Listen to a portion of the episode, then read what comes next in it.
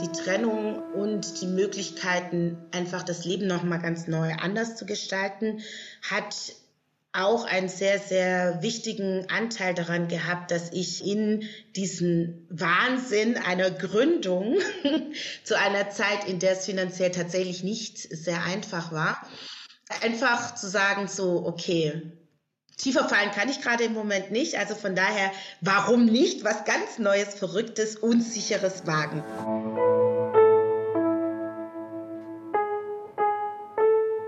Eltern ohne Filter ein Podcast von Bayern 2. Hallo, ihr Lieben. Wie geht's euch? Mir, also der Katrin ohne Filter, gerade ehrlich gesagt so mittel. Ich liebe ja meinen Job und ich würde mich tausendmal wieder für unser Elternteilzeitmodell entscheiden. Also im Moment 50-50. Zwei Wochen arbeite ich, zwei Wochen mein Partner. Oder auch zwei Wochen bin ich bei unserem Baby, zwei Wochen er. Und trotzdem, es schlaucht. Ich bin so müde. Jeden Morgen zwischen fünf und sechs werden wir wach gesungen.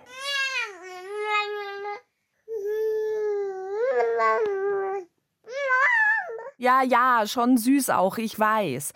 Aber doch nicht um die Uhrzeit. Und abends, da will ich dann nicht ins Bett, weil nach acht endlich mal Ruhe herrscht. Ihr kennt das. Elternleben halt. Der ganz normale Wahnsinn im Doppelhamsterrad. Umso schöner, dass ihr euch die Zeit für uns nehmt. So wie Ola Olu. Mit ihr habe ich an einem regnerischen Samstagnachmittag zweieinhalb Stunden Videotelefoniert. Ich bin Ola Olu Fajimbola. Ich bin Co-Gründerin des Online-Shops Tebalu, das sich auf Diversität in Kinderbüchern und Spielsachen fokussiert hat. Zudem bin ich Autorin. Gemeinsam mit meiner Co-Autorin haben wir letztes Jahr ein Buch herausgebracht. Gib mir mal die Hautfarbe, mit Kindern über Rassismus sprechen. Ich bin Kulturwissenschaftlerin, das ist mein akademischer Hintergrund. Dann bin ich Mutter, dann bin ich schwäbische Berlinerin oder nigerianisch-deutsche Frau. Also ganz viele Ebenen bin ich sozusagen. Identitäten habe ich in mir. Eine siebenjährige Tochter hat Ola Ulu, Erstklässerin. Und dann eben noch ein weiteres Baby. Vier Jahre ist es jetzt alt. Der Online-Shop Tebalu. Während wir zwei sprechen, ist ihre Tochter beim Vater. Von dem lebt Ola Ulo getrennt, ebenfalls seit vier Jahren. Ja, 2018 war einiges los in ihrem Leben. Die Trennung von dem Vater deiner Tochter, die hat, also die hat voll viel ausgelöst in deinem Leben, oder? Ja, also ich glaube, die Trennung von einem Elternteil löst immer sehr viel aus in allen Dimensionen, emotional, finanziell, lebensperspektivisch. Aber für mich war das trotzdem nochmal so, die Energie, die in eine dysfunktionale Beziehung einfließt, ist nicht zu unterschätzen. Also mhm. wenn eine Trennung erfolgt ist und auch Heilungsprozesse natürlich auch abgeschlossen sind, dann, also ich hatte das als einen unglaublichen ja, Freiheitsschub bzw. Kreativitätsschub auch dadurch erlebt. Ich kann es nicht ganz nachvollziehen heute, aber damals war das auf jeden Fall mein Motor. Ja, Hut ab, ey. Ja. Lass uns mal an, an den Anfang gehen. Ähm, deine Tochter oder eure Tochter, wann ist sie auf die Welt gekommen? Ende 2014. Ende 2014. Und du hast gerade von einer dysfunktionalen Beziehung gesprochen. Wann ging das so los, dass du oder ihr festgestellt habt, dass, dass es nicht so cool ist mehr miteinander? Also es gibt jetzt gar nicht so konkrete Anlässe, aber vermutlich würde ich schon sagen, dass Elternsein viel damit zu tun hat, dass es ja vor allem um dieses kleine Wesen geht und wir unser Leben, unsere Träume, unsere Wünsche und Bedürfnisse um dieses doch sehr zeitintensive, emotional intensive, berechtigterweise natürlich Wesen herumtrapieren müssen, uns auch sehr zurücknehmen müssen. Gerade als Mutter würde ich sagen, diese maximale Zurücknahme führt ja in vielen Fällen zu einer krassen emotionalen, physischen, psychischen Ermüdung. Und ja, ich meine, das ist natürlich jetzt eine große Frage, was passiert mit einer Liebe oder einer Zugehörigkeit zu einer Person in einer Zeit, in der natürlich auch wenig Zeit, Emotionen oder Kraft auch in die Partnerbeziehung einfließt. Also bei uns kann ich sagen, wir haben es nicht geschafft. Ja. Ähm, das Gute ist tatsächlich, dass wir nicht im Hasen auseinandergegangen sind, sondern vielleicht tatsächlich, also ich beschreibe das immer gerne bei Beziehungen dann so, wenn Menschen feststellen, dass sie vielleicht nicht mehr Energie, Kraft, Arbeit in eine Beziehung stecken und anfangen, emotional die Türen zu öffnen, so dass dritte Person oder vierte einrennen in die Beziehung, dann ist es ja am besten, wenn die Trennung basierend ist darauf, dass ja Menschen erkennen, okay, wir stehen nicht mehr so zueinander, wie wir es gehofft hatten, aber lass uns auseinandergehen, bevor Betrug oder andere Dinge vorgelagert werden. Mhm, mh. Und ging das gut? Hat das gut funktioniert? Ja, auf jeden Fall. Also ich kann nur sagen, dass als Mutter ich ein großes Interesse habe, dass meine Tochter eine gute Beziehung zu ihrem Vater hat. Deswegen war oder sagen wir mal so, dass, also aus meiner Sicht ist es immer noch so, dass ich gerne mir gewünscht hätte, dass wir annähernd 50-50 mhm. die Erziehungsarbeit aufteilen. Aber wir leben auch in einem patriarchalen System, in der ähm, ja viele Männer eben auch zurückrutschen in Mustern oder Reflexe, in der ihr Wunsch sich große Freiräume zu ermöglichen, doch stärker ist. Du und, drückst das ähm, sehr diplomatisch aus. Ja. ja, also wie gesagt, auch das, um eine gute Beziehung zu erhalten. Aber ich sage nur, okay, wenn ich es pauschal sage, dann ist es so, ich hätte mir das gewünscht, das habe ich so nicht bekommen.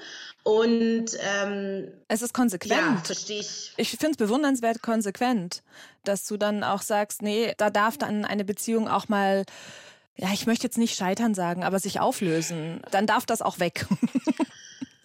ja. Okay, ihr merkt's bestimmt auch. Ola Olo druckst ganz schön rum. Klar. Sie will ein gutes Verhältnis zum Vater ihrer Tochter. Und da kommt's nicht ganz so cool, sich in einem Podcast über die Trennungsgründe auszulassen. Trotzdem gebe ich euch jetzt noch einen kleinen Einblick, sozusagen hinter die Kulissen, mit ihrem Einverständnis übrigens. Weil ich glaube, dann versteht ihr besser, warum Ola Olu aus ihrer Beziehung raus wollte. Als wir nämlich fertig waren mit unserem Interview, da kam noch das. Super. Ja, nee, nee, danke. Ich bin jetzt erstmal gespannt, wie harsch das Sprechen über den Vater wird. Ich werde ihn gleich informieren. Klar, ja. also diese Trennung ist natürlich einfach mit deiner Gründungsgeschichte so äh, verbunden. Ja. Und deswegen wusste ich, dass ich ja. über diese Trennung mit dir reden muss. Und ich habe ich hab das voll so voll gespürt, gut. dass ich dachte, oh krass, wie viel ist sie jetzt bereit, sich zu öffnen? Ich bin da auch immer so vorsichtig. Ich will auch nicht ähm, euch über, überrennen, weißt du, oder irgendwas aus euch rausziehen, was ihr nicht bereit seid, preiszugeben. Ja, Okay. ja, nee, voll gut. Aber ich merke, dann wird es für mich authentischer, weil sonst können wir natürlich uns präsentieren alle als ja, alle schick und so weiter, aber tatsächlich für Menschen, die vielleicht in ähnlichen Momenten sind, die wählen sich dann immer als Einzige in so einer krassen Situation. Genau. Es ist nicht nur meine Erfahrung, sondern tatsächlich gibt es viele da draußen, die ähnlich durch diese ersten Momente oder Jahre gegangen sind. Und es ist okay, auch wütend zu sein. Es ist okay, auch zu sagen, ich konnte nicht mehr. So, weißt du, ich habe das hinterfragt oder gezweifelt. Ist voll wichtig zu sehen. Es ist eine Ey, menschliche ich Regung. Das mega cool. Weißt du, mir selber ist 50-50 voll wichtig. Jetzt machen wir es gerade so, jeder von uns arbeitet zwei Wochen im Monat. Und das ist mega. Ah. Also das ist, wow. das ist, ich sag's dir, also deswegen, ich kann das so gut nachfühlen, dass du dann auch gesagt hast, habe ich keinen Bock mehr drauf. Ich nee. will das nicht alleine ja. machen. Ich will, dass wir das zusammen mhm. machen. Und ja, also ich, ja. wir stecken gerade, ich bin, habe gerade meine erste Arbeitswoche hinter mir und meine zweite vor mir. Mhm. Und er sagt jetzt schon, er mhm. freut sich, wenn er mir das Baby wieder übergeben darf. Und mir geht's genauso nach den zwei Wochen. Ja, absolut. Ja, danke schön. Und das ist es, genau das ist es halt. Und für mich ist es so, nee, das ist doch unser gemeinsames Kind. Ich finde das wichtig und ich glaube auch für die nächste Generation total wertvoll, gerade auch für Väter. Sie müssen durch diese schnöde Alltag mit Baby, mit Kleinkind und so weiter, um überhaupt zu begreifen, warum es auch so erschöpfend ist, obwohl du nichts Nennenswertes vorweisen kannst, gemanagt zu haben. Und die Wohnung sieht trotzdem aus, obwohl du nur den ganzen Tag zu Hause bist. Ja, das musst du erleben, um es zu verstehen. Und zwar alleine erleben und nicht gemeinsam ja. so. Money, I don't have that much. Ain't got no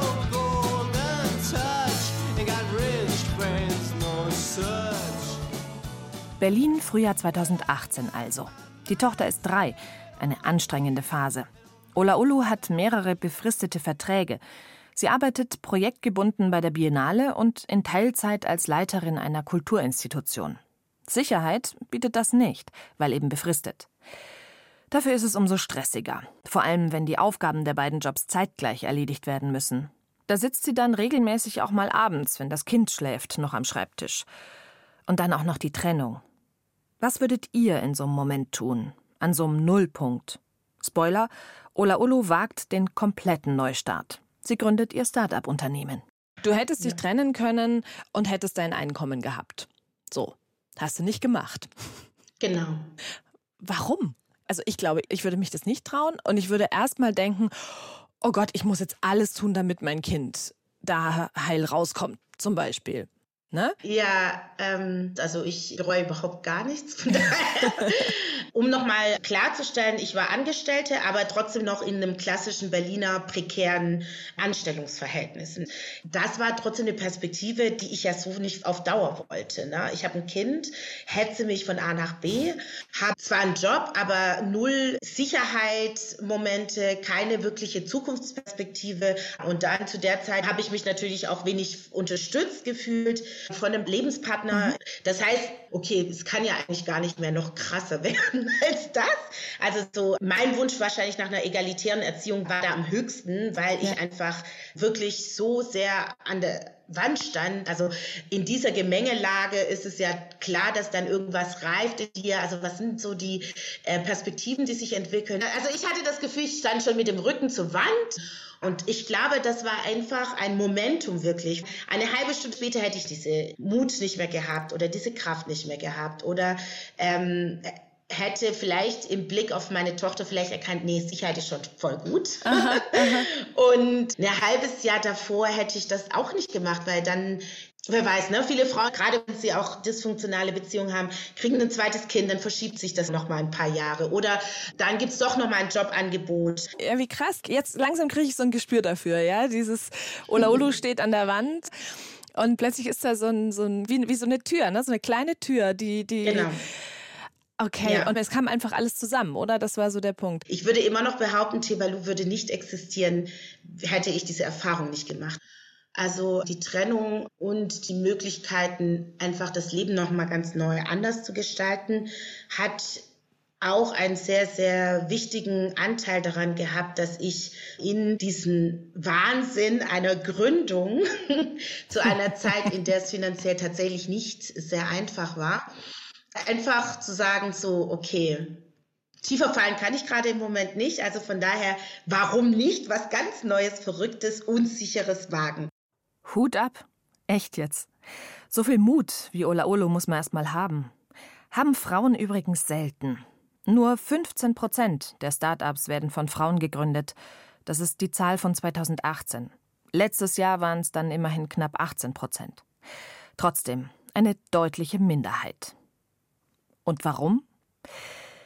Weil Frauen sich diesen Mut überhaupt erst leisten können müssen.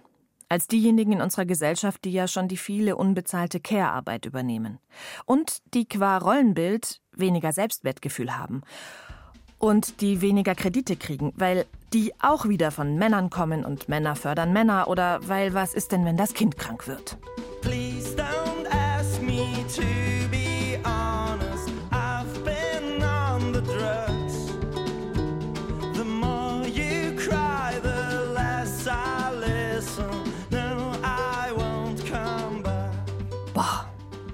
mich das nervt. Also diese Benachteiligung von Frauen, diese absolut Nicht-Chancengleichheit. Zum Glück gibt's Frauen wie Ola Olu, die einfach machen. Übrigens tut sie sich für ihr Baby Tebalu auch wieder mit jemandem zusammen. Diesmal aber ist es keine dysfunktionale Beziehung. Im Gegenteil, man könnte von der großen Liebe sprechen. Tebogo heißt sie. Die beiden lernen sich 2016 kennen. Ihr Mann ist mit dem Vater meines Kindes schon seit Kindheitstagen bekannt und befreundet und wir hatten uns aber nie gesehen. Sie kommt ja aus Norddeutschland, ich war in Berlin die ganze Zeit und dann zogen sie nach Berlin und im Rahmen dessen war es so ein bisschen, okay, wir möchten uns jetzt kennenlernen. Und da warst du aber noch zusammen mit ja. dem Vater deiner Tochter. Okay. Mhm. Genau. Und ich war im Fitnessstudio, weiß ich noch, und ich kam nach Hause völlig verschwitzt, K.O. Und dann saß diese schöne Frau in einem knallroten Pulli, saß da im Wohnzimmer und ich dachte nur so, was? So spontan. Ich habe mich überhaupt nicht aufgestylt, nichts ist da. Und das ist der erste Eindruck, den du von mir bekommst. Und dann haben wir geschnackt, haben alle anderen Leute vergessen um uns herum und haben halt nur die ganze Zeit über Gott und die Welt wirklich so gesprochen. Ja, und im Rahmen dessen haben wir eben auch über ja, Mutterschaft, Kinder und was wir mit Kindern zu tun ne? und die Problematik, vielleicht auch so gute Materialien in Büchern, Spielsachen für die Kinder zu finden. Und im Rahmen dessen kamen wir auf die Idee, das ist doch eigentlich eine Geschäftsidee. Also vieles war da, das heißt, die konkrete Idee war noch nicht da, jetzt mache ich etwas. Ich mag da noch ein bisschen bleiben. Also Tabby, nennst du sie, saß da in deiner Wohnung und ihr habt euch unterhalten und ihr seid dann, das, das passiert ja schnell, dass man gerade so als Mütter sich austauscht. Und bei euch hat aber nicht nur das gemeinsame Müttersein eine Rolle gespielt, sondern eben tatsächlich auch Schwarzsein oder People of Color sein und das Problem, dass es einfach zu wenig diverses Spielzeug gibt. Genau. Da seid ihr ganz schnell drauf gekommen, da wart ihr euch sofort einig? Ja, absolut.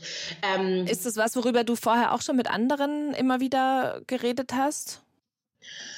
Ja, also mit Müttern dann, ne? Schwarzen Müttern. ist, also ich glaube, da müssten wir gar nicht drüber reden. Das kennen die meisten, dass es ein Problem ist und haben diese Perspektive. Also als marginalisierte Person siehst du ja, was fehlt. Und ja, ich weiß nicht mal, wieso wir jetzt darüber sprechen. So weder ich noch sie sind eigentlich die, ähm, ja, aber das ist der erste Anknüpfungspunkt wahrscheinlich.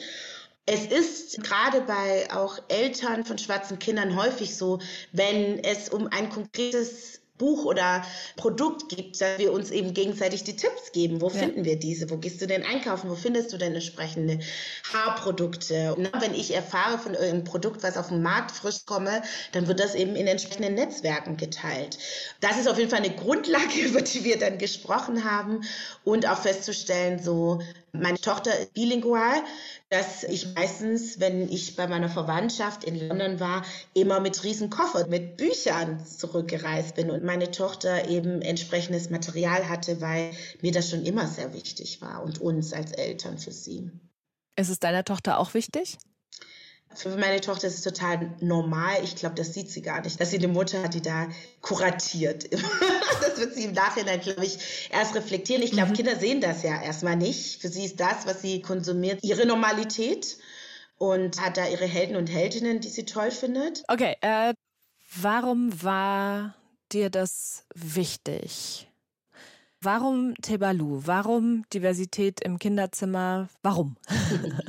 ich bin ja aus Stuttgart ursprünglich oder aus der Gegend und bin zum Studium nach Berlin gekommen. Berlin zu dem Zeitpunkt war eben gerade was auch so die Diskurse rund um Deutschsein, Weißsein, Off-Color-Sein, die Verflechtung vieler Machtstrukturen hatten, war wirklich sehr am Brodeln, also universitär, aber auch im Kulturbereich. Also das war eine sehr fruchtbare Zeit, was das betrifft. Und im Rahmen dessen befasste ich mich natürlich auch immer stärker mit dem, was halt in Kinderbüchern stattfindet und wie groß einfach diese Lücke ist und wie sehr diese Realität eigentlich meiner Realität aus meiner Kindheit ähnelte. Und, Jetzt muss ich äh, nachfragen, ob ich dich richtig verstanden habe. Also du sagst, die bunte Realität im tatsächlichen Leben deiner Tochter, Kita-Umfeld, Stadtumfeld, genau. da war eine Veränderung da, aber in den Kinderbüchern war sie nicht zu finden.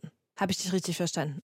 Genau, da nochmal zu erkennen, das ist absurd, wie, wie groß die Realität von dem Scheinwelt der Bücher auseinanderklafft.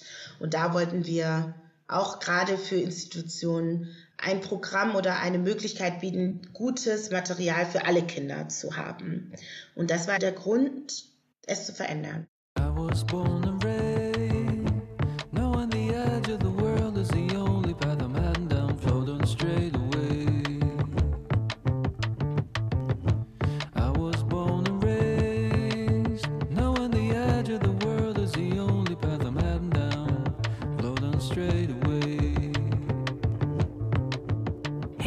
bunten Eltern ohne Filter. Kennt ihr das?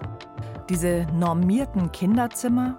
Spielteppich, Bücherregal, Puppenecke. Immer schön rosa-pink Prinzessin oder grün-blau Dino. Immer Mama, Papa, Kind. Frauen lange Haare, Männer kurze. Die Schönen sind schlank, die Dummen dick. Und weiß sind sie. So weiß. Ola Olo hat doch recht. So ein Kinderzimmer muss kuratiert werden. Und wir Eltern sind die KuratorInnen. Wer, wenn nicht wir, kann darauf achten, dass auch eine Spielfigur im Rollstuhl sitzt, dass Romanheldinnen schwarze Haut haben, dass unsere Mädels mit Piratinnen schiffen und unsere Jungs mit Modepuppen spielen, wenn sie das wollen. Wie ist das denn bei euch? Achtet ihr auf Vielfalt? Und wenn ja, wie? Schreibt's mir oder schickt eine Sprachnachricht. Wie? Das könnt ihr in den Shownotes nachlesen. Aber warum eigentlich? Warum ist das wichtig? Weil's modern ist? Ja, das auch. Weil die, die nicht weiß, hetero, schlank etc. sind oder ihren Geschlechterklischees entsprechen wollen, weil also die dann sehen, hey, es gibt so viele verschiedene Möglichkeiten für mich. Ich bin nicht allein. Und die anderen, die, wie zum Beispiel meine große Tochter, weiße, nicht behinderte, schlanke, lang- und glatthaarige Glitzermädchen sind, na, die sollen ja auch nicht vom Stuhl fallen, wenn sie mal ein Kind of Color oder eins mit Behinderung sehen. Alles schon passiert. Ihr merkt schon, natürlich müssen wir in dieser Podcast-Folge noch über Rassismus sprechen. Denn, wie mir Ola Olo sagte, Eltern of Color fragen sich nicht, ob es ihren Kindern passieren wird. Sie wissen es. Sie fragen sich nur wann. Also bei uns in der Klasse ist jetzt auch ein rassistischer Vorfall geschehen. Ein anderes schwarzes Kind wurde von zwei weißen Kindern rassistisch beleidigt. Ganz klare stereotype rassistische Äußerung. Und entsprechend habe ich mit ihr natürlich darüber geredet und sie fand das auch komplett falsch. Aber natürlich in dem Moment hat sie dann diese stereotypen Bilder noch gar nicht so gekannt. Ne? Mhm. Sie fand es eher fies. Ne? Sie fand es halt fies. Und ich Darf ich fragen, was, was wurde denn da gesagt, also dass ich es verstehen kann? Das ähm, wurde sozusagen die Analogie zwischen schwarzen Menschen und äh, einem Affen gezogen. Nein. Ja, und das weiß sie natürlich nicht. Krass. Aber diese Kinder haben es gewusst, ja. Und auch gerade wir Eltern schwarzer Kinder haben uns natürlich gleich vernetzt und uns eben total wichtig auch nochmal zu sagen, es ist wichtig, dass mit Kindern darüber geredet wird und uns ist wichtig, dass wenn solche Dinge passieren, dass unsere Kinder verstehen, dass es einfach eine rassistische Äußerung ist, dass da einfach Kinder was ganz Schlimmes gesagt haben und dass wir das natürlich sehr ernst nehmen. Ich überlege gerade, wie ich mit meiner Tochter reden würde wenn die erzählen würde, ne, der X hat zum Y das gesagt. Also genau das, was du gerade erzählt hast. Ähm, dann würde die das genauso sagen wie deine Tochter, das ist fies und würde eben nicht diesen blöden rassistischen Hintergrund dazu kennen. Und dass ich den auch nicht aufklären will, weil ich will ja das nicht, ich überlege schon gerade, ob ich es in einen Podcast reinnehme oder nicht, ja, weil ich will das ja nicht wiederholen.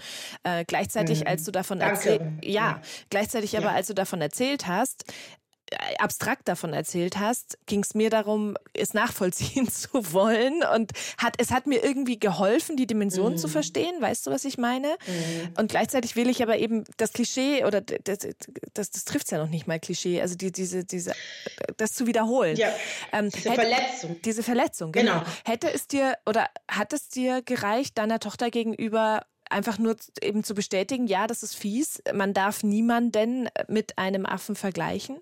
Nein, ne? Ja. Nee, nee.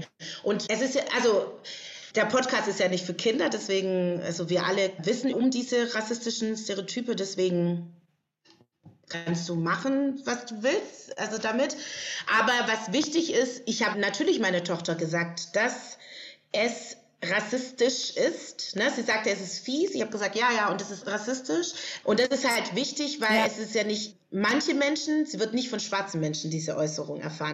Und es ist in dem Moment ja auch wichtig, dass zum Beispiel dein weißes Kind vielleicht auch daraus lernen kann, das ist rassistisch, um, um einen Reflex zu erlernen, diese Dinge zu erkennen, Ally sein zu können, wenn sie möchte, sich zu positionieren in diesen Momenten. Wenn sie das nicht erlernt, wird sie das als fies abtun, fies wie, der hat mir das weggenommen und nicht zu verstehen, ja, genau. nee, aber bestimmte Äußerungen ist halt nur für bestimmte Menschen genau. gedacht. Genau. Und ja, das ist genau der ja. Unterschied. Das ist, weil ich glaube nämlich, dass ich in dem Moment, wo ich mit ihr, äh, man ist ja auch als Mutter dann erstmal mhm. gefordert in so einer Situation, ja, dass ich erstmal eben weil ich den Unterschied nicht machen möchte zwischen Schwarzen und Weißen, ja. dass ich erstmal sage, ja, niemand ja. soll mit einem genau. Affen verglichen werden.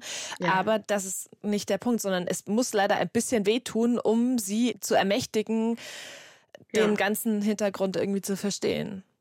Ja, da bin ich selber total dankbar, dass ich gerade einfach ganz, ganz viel lernen darf. Je mehr ich über Rassismus lerne, desto mehr merke ich, wo ich überall rassistisch bin. Und bin dann irgendwie dankbar und merke, okay, jetzt einfach mal die Klappe halten, jetzt einfach mal zuhören und einfach mal irgendwie lernen. ja. ja. Aber weißt du, nicht nur du als Privilegierte in einem rassistischen System, auch ich als Deprivilegierte in diesem System habe auch rassistisches Wissen internalisiert. Vor ein paar Monaten ging ja dieses Bild rum, auch in den Social Media. Ich weiß nicht, ob du das gesehen hast, von einem schwangeren weiblichen Körper mit einem schwarzen Fötus in dem Körper. Und das war das erste Mal, dass dieses Bild überhaupt irgendwo ja, existiert. Ich ja, ja, ein, ja ein, ein, schwarzer Fötus. Ich habe es gesehen, ja. Genau. Ja. Und das sind halt Momente, selbst ich, die schwanger war und ein Kind erwartet habe, habe nie das hinterfragt. Ne? Ich habe ja genug Blogs und Bücher und Artikel gelesen zur Schwangerschaft. Und, Aber das heißt, die äh, Babys oder die Föten, die du gesehen hast in deiner Schwangerschaft, waren alle weiß. Schön rosa. Natürlich. Ja, ja voll. Natürlich, genau. Und das, also für mich war das auch so ein Erkenntnismoment, weil ich dachte so krass, da wird mir erst bewusst unser Mehr an Unwissenheit, weil bestimmte Dinge hinterfragen wir ja gar nicht. Wenn ich mich nicht sehe, dann voll, ja. weiß ich ja nicht, was ich zu hinterfragen habe. Und entsprechend war das ein Moment für mich so, ach krass, keine Ahnung, was ich alles nicht weiß. Also wir, wir wissen es nicht. I need to drink more wine. You need to drink more water. I need to let go.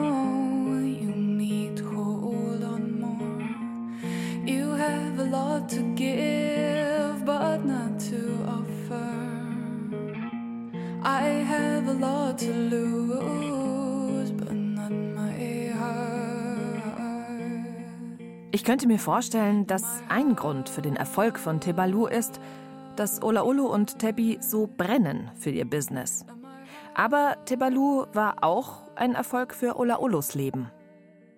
Ich komme ja erstmal aus einem Moment, in dem mein Privatleben erstmal brach lag, beziehungsweise der Blick in die Zukunft ungewiss war und auch unklar aber gleichzeitig meine Tochter toll auch total viel Energie lieferte und zog sie. Ja, ich verstehe beides. Die war drei. Ich, äh, das ist das, was Dreijährige machen. Ja, ja. Genau. Und wie gesagt, mir war total wichtig, Zeit für sie zu haben. Das heißt, auch da selbstbestimmt einen Weg gehen zu dürfen und zu können. Aber gleichzeitig haben wir wahnsinnig viel Energie auch zurückbekommen. Also einmal, weil wir so viel positive Resonanz bekommen, weil viele Menschen gerade auch Bildungsinstitutionen uns nicht hinterfragt haben, sondern nur bestätigen, ja, da ist viel zu tun. Wir hatten von Anfang an die Bestätigung bekommen, dass der Weg, den wir jetzt gehen, richtig und wichtig ist. Ich bin jetzt selbst auch weit, weit weg vom Unternehmerin sein. Was sind die ersten Schritte, die man gehen muss? Habt ihr bei der IHK äh, einen Kurs belegt? Ja, in Berlin gibt es ja Gott sei Dank als Startup Mekka ganz viele Kurse dazu. Okay. Ja, das mussten wir tatsächlich tun. Einfach, wir haben da ganz gezielt auch einen Gründerinnenkurs uns gewählt, weil wir diesen Safe Space auch haben wollten. Ich hatte auch einen anderen Kurs schon gemacht und habe gemerkt, so, nee, nee, es ist voll gut, weil diese ganzen Tech-Männer, die dann kommen und mit Millionen von Umsätzen sofort beginnen, das ist wirklich einschüchternd.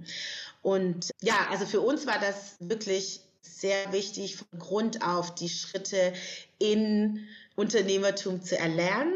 Okay, du bist durch die Tür gegangen, durch diese kleine, die sich in diesem Momentum, wie ja. du es genannt hast, geöffnet hat. Und dann ist man ja da durch und dann geht man ja erstmal nicht mehr zurück. Aber es gab doch sicher einen Moment, wo du gedacht hast, ach du heilige Scheiße. Absolut. Nicht nur einmal. Du weißt ja, Corona ist auch noch passiert. Also von daher, ja, zu dem Zeitpunkt dachte ich auch so, was für ein Scheiß. Oh Gott, wenn das jetzt äh, gegen die Wand kracht, da falle ich einfach in Hartz IV jetzt, ne, konkret. Aber dann hatten wir ja ein Online-Geschäft. Wir hatten ja kein Ladengeschäft. Und wir haben Eltern, die Kinder haben, die ganztägig zu Hause sind. Und, und das war natürlich die Rettung für Tuvalu, dass das das Zeitalter der Online-Unternehmen war und wir auch davon profitierten. Also es gab schon im Februar, März haben wir den Schock erfahren. Das waren auch die Momente, wenn wir nochmal zurückgehen. Co-Parenting. Ich fand diese Zeit extrem gut.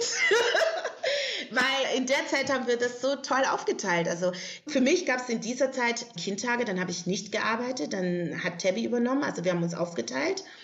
Oder ich hatte Arbeitstage und dann konnte ich mich auf die Arbeit fokussieren.